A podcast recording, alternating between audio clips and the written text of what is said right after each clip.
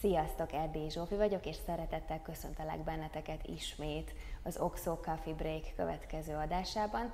Kapolcsról jelentkezünk továbbra is, innen a Művészetek Völgyéből.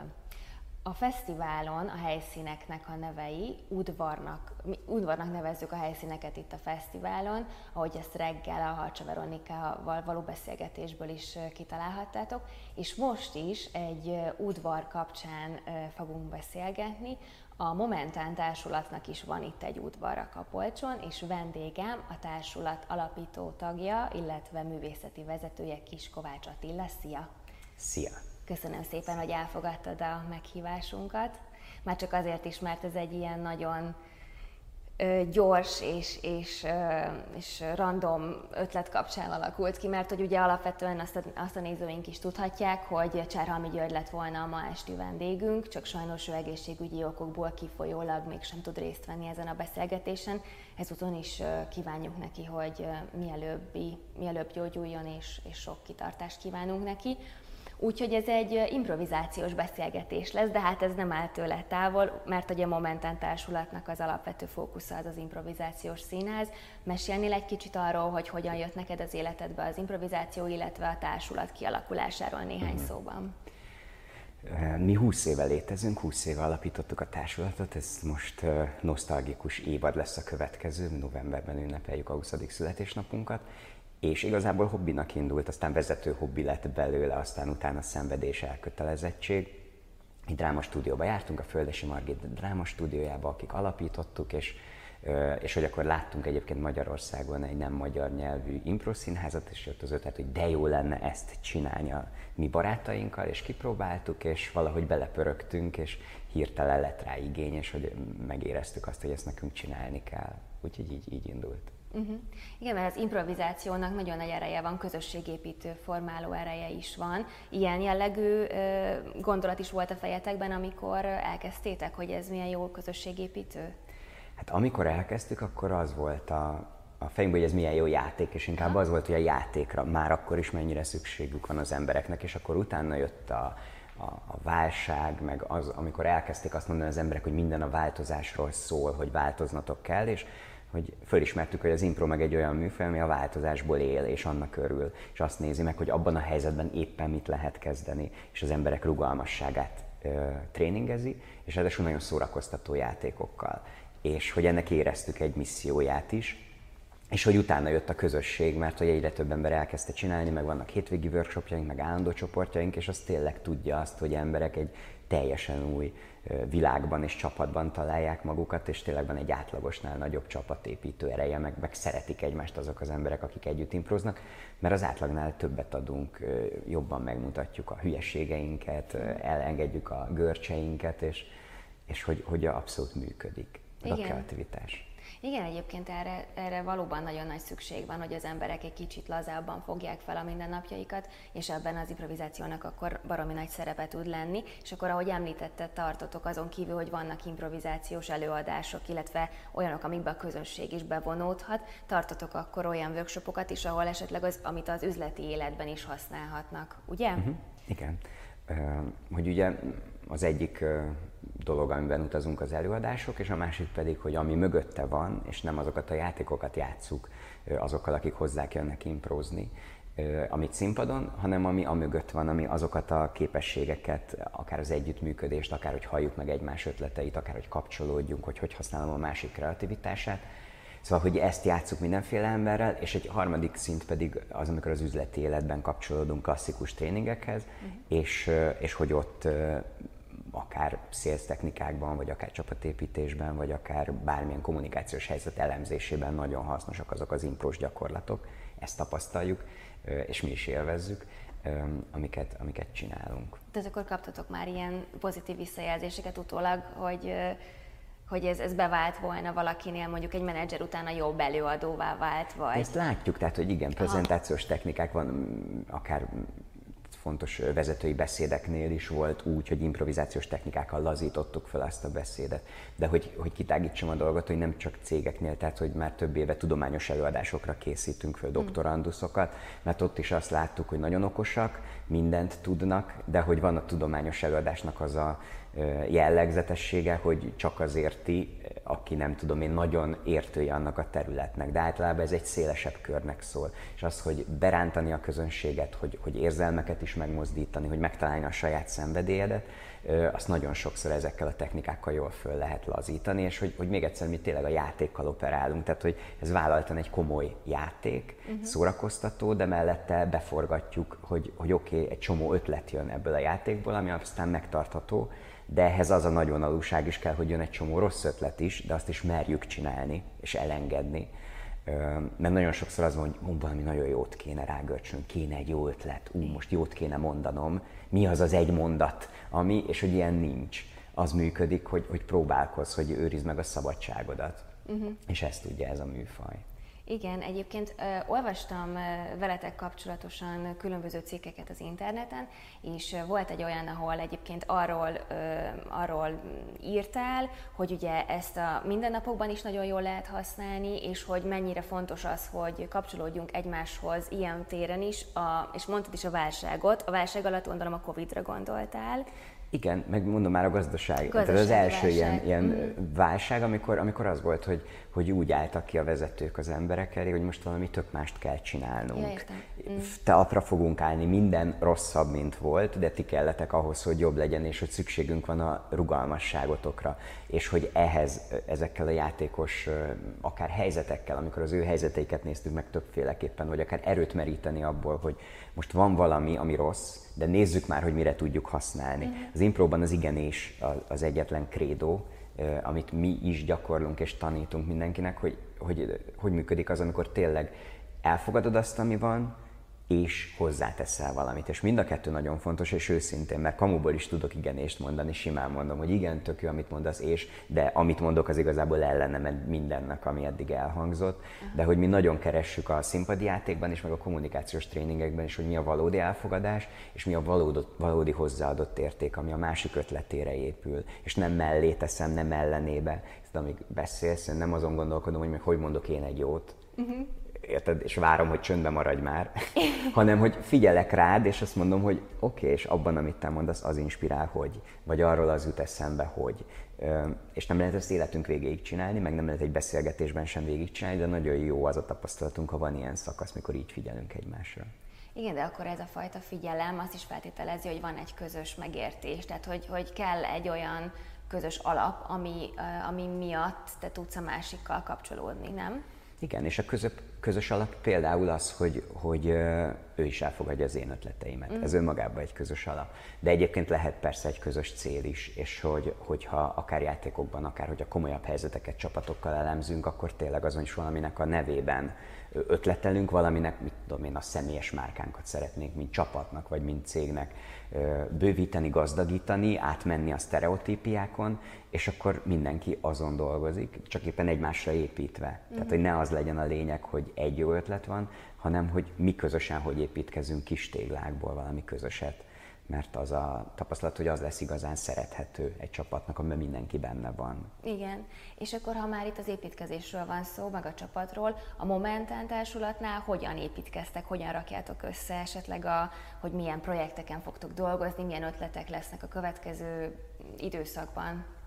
A belső működésünk nagyon sokat fejlődött az elmúlt években, ugye mi ezt tízen alapítottuk, és onnan indultunk, hogy körülbelül mint a tűz köré leül a tíz törzsfőnök, és mindenkinek vétójoga van, és egyébként még mindenki exhibicionista is kicsit, tehát nagyon vicces megbeszélések voltak, de akkor húsz évesek voltunk.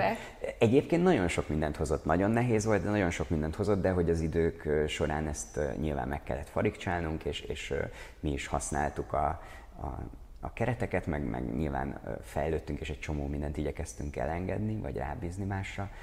Úgyhogy így valamennyire a belső szervezetünket is építettük de, építettük, de hogy nekünk is mindig nagyon fontos a közös ötlettelés, tehát hogy legyen egy olyan brainstorming, amikor nagyon sok ötlet belekerül, és utána viszont mindig van egy projektcsapat, vagy egy adott vezetés, aki abból priorizál, vagy valamit fölkap, és, és tovább viszi, és, és hogy mi, hát igen, nagyon sokat küzdöttünk azzal, hogy ne az legyen, hogy csak ezer ötlet van, de ki csinálja meg. Viszont az nagyon fontos, hogy mindenkinek tetszen. Tehát, hogy a Momentánon belül például, ugye most tizenketten játszunk, de csatlakozik hozzánk stáb, vannak vendégeink, és hogyha van valakinek egy zseniális ötlete, és annak nincs elég nagy támogatottsága, azt nem lehet megcsinálni. Uh-huh.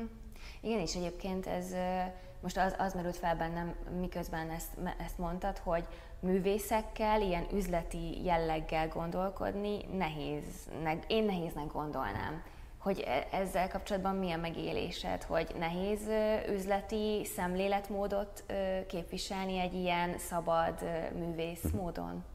Nehéz, igen, nehéz, mert tök más szempontok vannak, és nagyjából olyan, mint startuperekkel dolgozni, akinek van egy zseniális ötlete, és csak vele lehet megcsinálni, viszont ő a legnagyobb akadálya is olykor ennek a projektnek, és egyébként startupokkal is dolgoztunk, és úgy pont emiatt, mert volt egy ilyen, egy ilyen megfelelés, hogy hogy hogy lehet a kreativitást jól használni, nem megsérteni egymást, nem, nem tudom én akár nagy képűséget behozni ebbe, hogy én tudom, te tudod, de hogy, hogy igenis nekünk is vannak üzleti szempontjaink, tehát hogy mi abszolút piaci alapon működünk, egyre inkább kénytelenek is vagyunk, klasszikus támogatásokat nagyon-nagyon minimálisat kapunk, és hogy, és hogy az van, hogy van egy színházunk, amit működtetni kell, vannak külső előadásaink, és mindig néznünk kell, hogy a mérleg pozitíve, és a Covid az eléggé megrángatta ezt a dolgot, meg ott tényleg az volt, hogy most elengedjük a színházat, tényleg tudjuk ezt a stábot tartani, akit mm. nagyon szeretünk, és nagyon sokat köszönhetünk nekik, meg tettünk is bele, hogy legyen, és tök jól sikerült megtartani, de azért ott nagyon kemény üzleti döntések is voltak, és ebben én azt érzem, hogy a Momentánban van egy, egy, egy felnőttség. Tehát, hogy, hogy egy átlagos művésztársasághoz képest, és most nem megbántva senkit, de ha én gondolok egy átlagos művésztársaságra, név nélkül, uh, szerintem ahhoz képest egy csomó mindent megléptünk, és más szempontjaink is vannak, és pont azért nagyon sok üzleti partnerünk van, és tudunk kapcsolódni hozzájuk. Ugye említetted a Covidot, meg már pár alkalommal feljött, hogy ab, abban az időszakban, amikor nem lehetett élőben találkozni közönséggel, akkor ti azt hogyan éltétek meg, meg hogyan vészeltétek át? Először a lelkünkkel foglalkoztunk, mert tényleg mindenkit nagyon tacsra tett, tehát, hogy mi a, először a naptárból, ami kiürült, a színházi előadások, meg a céges tréningek, és, és hogy nálunk ezekkel volt tele, és az volt, hogy mit tudom én, két-három hónapra előre tele van a naptár, és egyik napról a másikra nem, és ez nyilván egy trauma, meg a félelmek, szóval, hogy azzal is foglalkoztunk, hogy mi jól legyünk, és utána nagyon rövid idő alatt fölépítettünk egy streamelő csapatot, és hogy az előadásokat úgy értékesítettük, hogy a Covidban legalább annyi legyen, vagy annyi együttlét legyen, hogy akkor a kollégák online kapnak valamit, és a saját otthonukból vesznek részt egy improv előadásban, ami nyilván nem tudja azt, ami az élő, de a cégről szól, és lehet beírni cseten ötleteket, és az volt a tapasztalatunk, hogy például a cseten jött ötletek például sokkal nagyobb számúak voltak, mint hmm. élőben, mert élőben van ez a, tudod, ez a mondjam-e, merjem-e, a cseten meg minden, ami belefér, ott jött, és például ezt a Ezt az előnyt, ezt abszolút ki tudtuk benne használni. Épp a színházunkat egy kicsit át kellett fazonírozni, hogy normális színpadkép legyen, ami közvetítésben más jól néz ki, mert más egy színpadkép és más egy tévéstúdiókép. Tehát ezeket megléptük, és hogy ezekre is épültek csapatok. Meg mellette kitáltunk magunknak ilyen, hogy on- online beszélgettünk egymással, meg mi is forgattunk ilyen kis videókat, tehát így a kreativitásunkat használtuk, uh-huh. és akkor egy ideig, főként az első időszakban, mikor ez ment, ez nekünk is egyrészt motiváció is volt, meg, meg azt éreztük, hogy így tudunk értelmes dolgot tenni a társadalmat, hogy legalább ne felejtsenek el minket, színház ilyet most nem fognak venni, de az fontos, ha ennek vége lesz, akkor jusson eszükbe a Momentán, hogy ó, tényleg régen szerettem őket. És utána, amikor vége lett ennek az időszaknak, akkor nem is nagyon volt egy ilyen hiátus, tehát hogy amikor újra elkezdtetek élőben találkozni a közönséggel, akkor nem volt egy ilyen újra belendülő periódus, hanem rögtön na, teltházas előadások, meg, te, meg teltházas programok voltak? Nem, abszolút nem. A, a céges fellépéseink azok viszonylag hamar visszatértek, mert mm-hmm. volt egy olyan igény, hogy amint lehet, legyünk együtt, csináljunk valamit, legyen egy közös szórakoztató élmény. De a színházi jegyeket a mai napig nem veszik úgy nálunk, mm. mint a Covid előtt, és bár egyre jobb, és, és most már ugye az első ö, fél év meg karácsonyra újra vettek bónokat, sokat, ö, és az, az mindig tök jó nekünk. Ö, szóval, hogy, hogy azért ez nagyon fokozatosan tért vissza, és azt látjuk, hogy nagyon megváltoztak az emberek színházba járási szokásai. Előtte volt a beborítékozom és zsebelem Igen. a színházjegyeket egy évre előre, most ez abszolút nincs, és tudod, az nagyon nem mindegy, hogy ott van a színházjegy, és akkor na, akkor már elmegyek, hogy reggel fölkelek, és ha esik, ó, majd legközelebb. Mm. És nagyon sok ilyen döntés van, azt látjuk. de szerencsére visszatértek teltházaink, hanem is annyi, mint a, a Covid előtt, és dolgozunk rajta, hogy, hogy ez legyen egyre több, és hogy legyen egy biztonság. Na igen, ezt jó hallani egyébként, hogy ez egy ilyen reaktív dologgá tud válni, tehát hogy nem az van, hogy várjátok, hogy valami történjen, hanem hogy próbáltok alkalmazkodni a kialakult helyzethez. Egy olyan kérdés jutott most eszembe, ami egy picikét más téma, de nagyon foglalkoztat, hogy mindenki tud improvizálni? Én szerintem igen.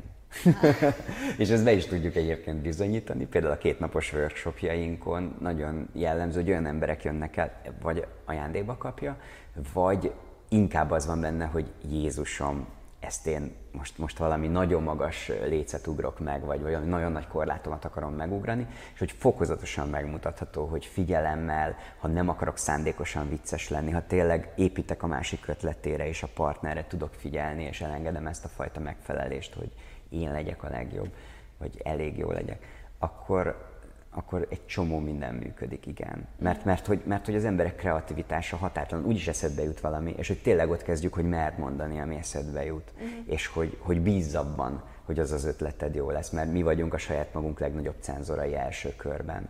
És ehhez van sok-sok apró játékunk, amivel ezeket a képességeket tudjuk egy picit oldani, meg tréningezni, és... és hogy tényleg az a tapasztalatunk, hogy nagyrészt nem olyan emberek jönnek, akik exhibicionisták és szuperkommunikátorok, hanem olyanok, akik, akik egyébként nem, és szeretnének fejlődni, és nagyon látványosak a fejlődések, és most évközben száz-százhúszan járnak hozzánk különböző csoportokba, hétvégi workshopokra. Uh-huh. Nagyon különböző célokkal. Van, aki szórakozni, van, aki kommunikációban akar fejlődni, van, aki önismeret, van, aki a csapat miatt, és korban is. Van közelnyugdíjas, van olyan, aki egyetemista, uh-huh. és, vagy a játék a közös nyelv. Itt a Völgyben is egyébként ugyanilyen és tága? Nagyon színes, és hogy, hogy abszolút családi udvar vagyunk, tehát hogy kisgyerekekkel is jönnek, és igen, minden korosztály van. Uh-huh. És bár ugye a mi közönségünk, mindig azt mondjuk, hogy velünk öregedett, tehát húsz évesen kezdtük, akkor a huszonévesek voltak, és most valószínűleg a közepe a közönségünknek az a negyven pluszos. Uh-huh.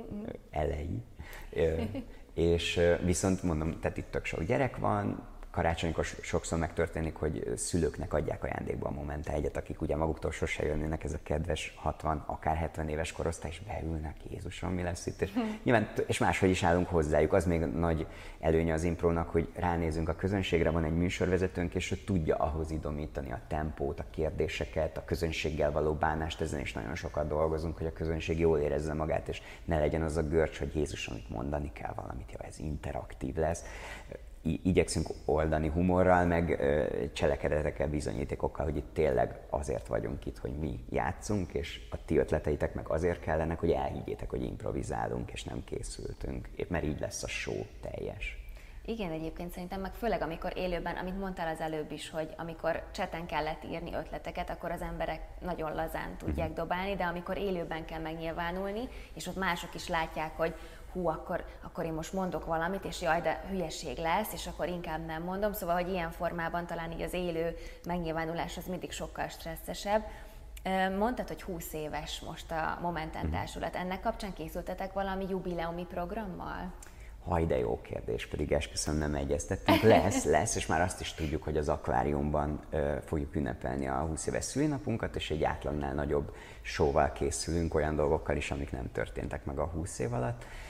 Úgyhogy november tizenkettedikén azt hiszem ott, ott fogunk ünnepelni, meg hát így az egész év valahogy, és már most a Völgy is egy picit csináltunk idővonalakat, hoztunk elő régi történeteket, meg kicsit, hát így ilyen, ilyen számvetés is ez, tehát ilyen, így, igyekszünk nem, nem tudom én, túlzottan csöpögősek lenni és nosztalgikusak, mondjuk küzdünk ellene, de hogy, hogy néha biztos, hogy az is kell, vagy meg kell ünnepelni. Azért húsz éve alapultunk, és milyen furcsa, hogy ezt mondtam, hogy alapultunk, mert tényleg valahogy így a dolgok, tehát senki nem akarta ezt ilyen iszonyatosan, hanem úgy jött egyik lépés a másik után, megalapult, lett egy színházunk, amiben persze rengeteg munkát és energiát tett mindenki, de valahogy olyan természetes volt, hogy megyünk a következő lépcsőre, megyünk, és most ott vagyunk, hogy most viszont meg meg kell tartani az egészet, mert ez nagyon sok embernek fontos, tehát most is itt ilyen rendkívül sokan vannak az előadásainkon, és nagyon szeretünk itt lenni Kapolcson, meg megtisztelő is, meg felelősség is, hogy ennyi embert érdekel, a szappanoperánk, minden nap játszunk egy improvizált szappanoperát a nézők ötletei alapján. Első nap be kellett zárni az udvart, és nem tudtunk többet beengedni, annyian oda jöttek egy ilyen három órás idősávban, és azóta is mindig tele van. Nagyon jó látni, nagyon nagy felelősség, és mellette az is, hogy azt, annak is a bizonyítéka, hogy ez kell az embereknek, meg szerencsére erről hallunk is. Uh-huh. És van esetleg most olyan üzleti cél a fejetekben, most az ilyen nagyon üzletiesen hangzik, de hogy valami olyan cél, ami, ami a következő fokozat lenne, vagy ami így az elkövetkezendő időben, amit meg szeretnétek valósítani? Hát az elmúlt egy évben nagyon erőteljesen a stabilitáson dolgoztunk, tehát azzal együtt amennyi kiesett, amennyi veszteségünk volt az elmúlt években, és nagyon erőteljesen nézzük, hogy hogy lehet bevonni partnerekkel, úgy együttműködni, tehát hogy van egy, például egy alkoholprevenciós programunk, mint a Diageo támogat, uh-huh.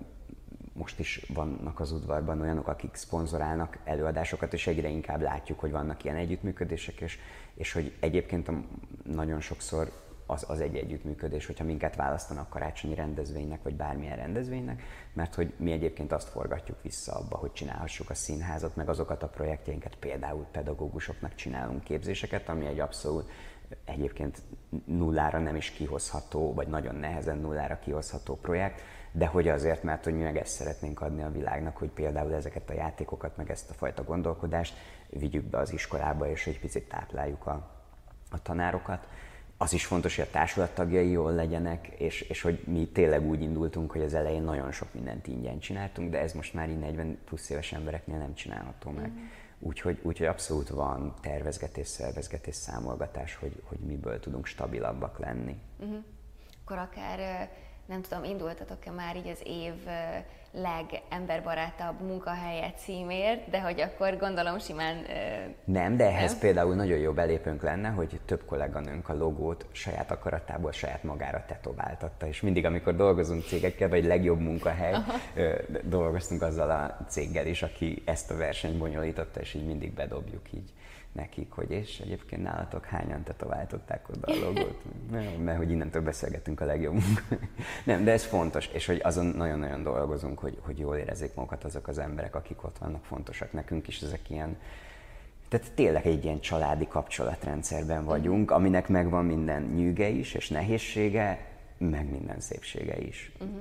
Ez így nagyon szép. Még egy utolsó kérdésem lenne hozzád, hogy aki a Művészetek Völgyébe látogat idén, és még eddig nem volt a Momentán udvarban, akkor annak mit ajánlanál, és milyen programra menjen? Hát én tényleg bármelyiket. A, a szappanoperánkat azért, mert az csak itt látható, uh-huh. Egyébként streameljük is. Esténként vannak előadásaink, szerdán jön hozzánk Kovács András Péter, és vele játszunk az életéről is, meg közösen improzunk vele, volt már többször Duma színházosokkal működtünk együtt, és ez mindig egy extra dolog, mikor a stand-upot és az imprót ötvözzük. Lesz Almási Kittivel előadásunk, ahol ilyen ismerkedésre, pszichológiai előadás, beszélgetünk. Tényleg mindegyiket imádjuk, szeretjük, és nagy lelkesedéssel játszuk a klasszikus show jellegű előadásunkat, úgyhogy csak azt tudom javasolni, hogy aki erre jár, térjen be bármikor hozzánk. Köszönjük szépen, és nagyon szépen köszönöm, hogy elfogadtad a meghívást, és itt voltál. Nektek pedig köszönöm a figyelmet, és holnap is jövünk. Sziasztok!